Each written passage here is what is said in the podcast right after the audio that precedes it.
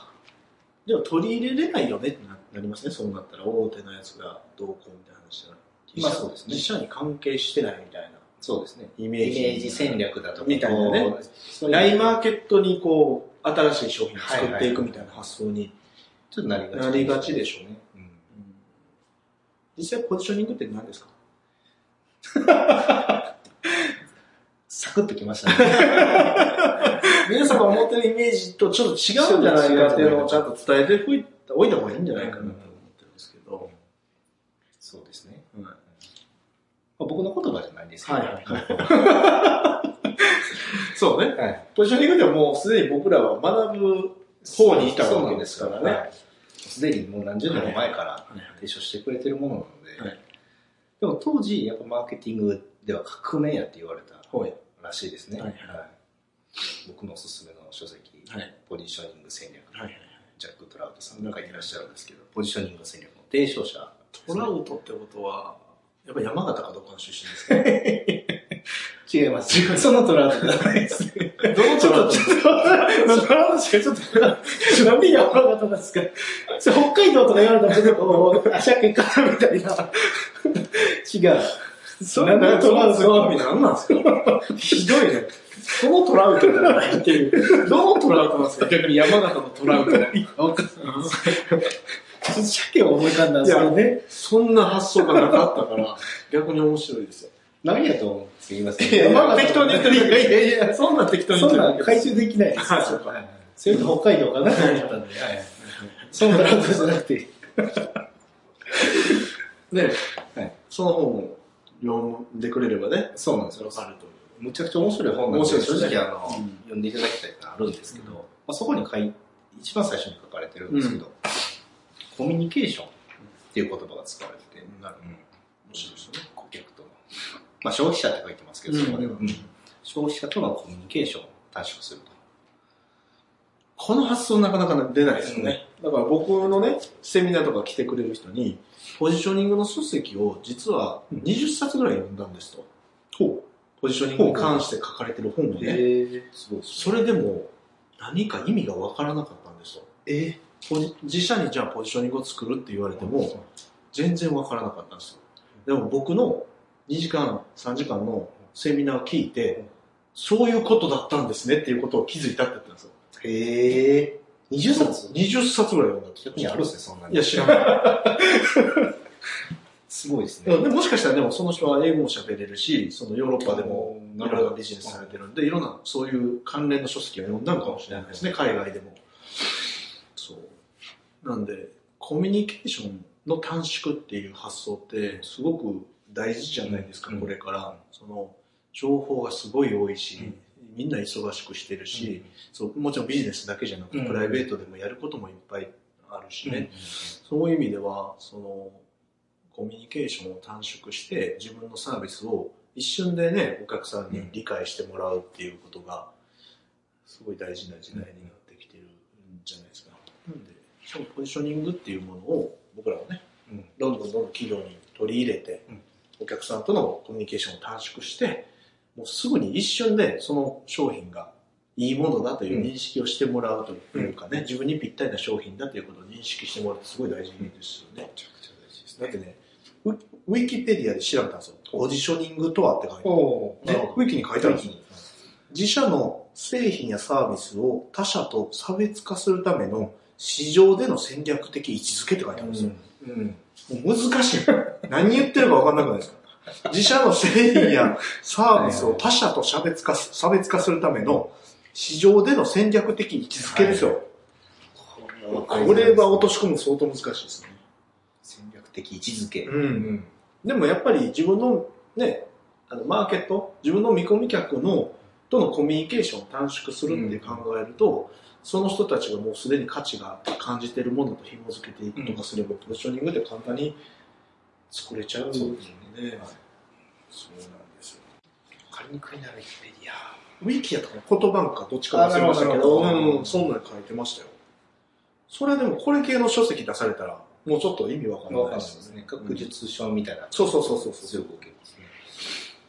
なんで、コミュニケーションに、その、費やす時間を増やすとか、うんコミュニケーションの量を増やすって、もうこの時代もう無理でしょ。無理ですね。うんなんで、コミュニケーションの時間を短縮して、どのようにコミュニケーションを取るかっていうことがすごく重要なポイントにねなってくるっていう。なこの先喋ったらすごく長くなりそうな気がするんですけど、うですね。ここで切るにはちょっと短すぎますよ ね。5分ぐらいですか。そうです ね。なんかいい事例ないですかポジショニングポジショニグングで、まあ、うちのクライアントでうん最強のポジションを築いた、最強のポミジスシタョーン。パンツマニアがいるじゃないですか。出しちゃって大丈夫ですか 大丈夫でしょ大丈夫ですか もうでもあれも真似し、なかなかしにくいですよ。そうなんですよ。費がだいぶうん、うん、だだいぶ高高くくななっっててるんで。うん。なんで、一番最初僕のとこに相談来た時は、あの、7000円のパンツ。うんですよね、メンズの男性の下着うんうん。を、なかなか売れないんです、みたいな感じで。パンツですよね。ボクサーパンツうをん。うん確かに質は良さそうだうし、ん柄も可愛いけど、7000円の下着買います 僕の友達で5、6000円の下着とか5000円の下着を買ってる人もいたんですよ。とかへー1万円の海外のあの、インプロボスの松浦うん。が1万円ぐらいの海外の下着を買ってたんですよ。おーよう見つけましたね。そう一万円むっちゃ柄もガラッガラのやつですよ。ガラッガラのやつそんなおしゃれな感はいはいおしゃれっていうか、この派手なパンツ、そういうそっち系の男優さんがつけるはいようはいなはいはい感じだなと思って、彼はそういうの全然気にしないんで、喜んで履いてるんですよ。で俺はここから1万円も出して、なんか男優さんみたいになってるなと思いながら見てたんですあ、よ見てたんですね。うんあ言わなかったんです言ねわなかったよ。喜んできてはりますからうん、これがいいんだみたいなこと言いながら。でも、マーケットとしては相当ちっちゃいし、僕のところに桜井さんが相談来た時は、やっぱり知り合いの経営者さんがうん、ぼつぼつ、こう、お付き合いで買ってくれてるみたいな、そんなレベルだったんですよね。ですね。そう。んだっ、て、7000円の下着ってなかなか、なかなか普通の人買わないでしょ。まあもう某、あの、誰もが知ってるところに行けば、2万1000円 ぐらいで。ユニクロですかあ、でも普通のユニクロもそんなぐらい2万1000 1000円、円ぐらい3ですか万円。うんまあまあでもそれがね、まあ、普通の感覚って言ったらおかしいです全けど然ね。ね、普通に失意ですしね。うんうんうんそうですね、ユニコーン質疑ですからね。確かに。だからそういうので、じゃあどうすればいいのかって話を来たときに、まあいろんなこう話を聞いてる中で、7000円の下着を買うってどういう人たちなんかなっていう想像したときに、やっぱ一般の男性としては、まあ言いますよ、一部。うん一部今、マーケットとしては。ただ、僕らの仕事として、インターネットをするでするには、ちょっとどうかなと。うんうんうんうんもうちょっと広く取れないかなっていうう。んインインターネットの優位点がちょっと狭まっちゃう感じがしてて、もうちょっと広げたいなっていうところで、で、昔、ね、あもう10年以上前の話ですけど、飲み屋さんに飲みに行ってた時期が結構あったんですよね、その、そのお仕事のお付き合いとあーかなるほどで、その、夜のお姉さんたちがね、口揃えて言ってたのは、あの、それはキャバクラみたいなのじゃなくて、クラブ、しっかりとしたお店の人と言ってたのは、男性にプレゼントするし、するのって何がいいんやろうって。もうずっと相談、行くたびに相談されたんですよ行くたびに相談さそれうた。。僕はあの、その、なんていうかな、お客さんですよ、お客さん なんですけど、相談されるんですよ、よく。で男として見てるんじゃなくて、こう、なんかこう、ちょっとアドバイスくれるみたいなはいはいはい。立ち位置だったんでしょうね、あれ。で、よく言われたのは、もうネクタうんイ。か靴下しかないってういんうんううんんですうよ。ん。普段、仕事で使そえうる。そうそうそうそう。うんだからそれ以外になんかないかなっていう相談を受けてて、いや、どうなんやろうみたいな、うんまあ、ハンカチとか、まあ、そういうものはわかるけど、うんセクシーじゃないですよね、プレゼントとして。ネクタイとか、ありきたりですねありきたり靴下とか、ハンカチって、なんかこう、あの、飲み屋さんの人からもらうっていうより、あの奥様からもらうみたはいいはいな、はいこう、ちょっと色気がないじゃないそうでですすか。ね。まあいろいろ渡してきて、そうそうそうそちょっと、まあそういうものが。うんうんだから、その悩みとリンクして、僕は女性のプレゼントにマーケット需要、じゃあ需要があるんじゃないですかって話をしてたんですよね。うんうん女性に売れるんじゃないですか。なるほど。要するにプレゼント需要。うん。うん。で、プレゼントだったら質のいいものでも、自分は買わないけども、人からもらったら嬉しいっていうものが。やっぱゴディバのチョコレートみたいな。自分のは食べないでしょそのゴディバのチョコレート買って。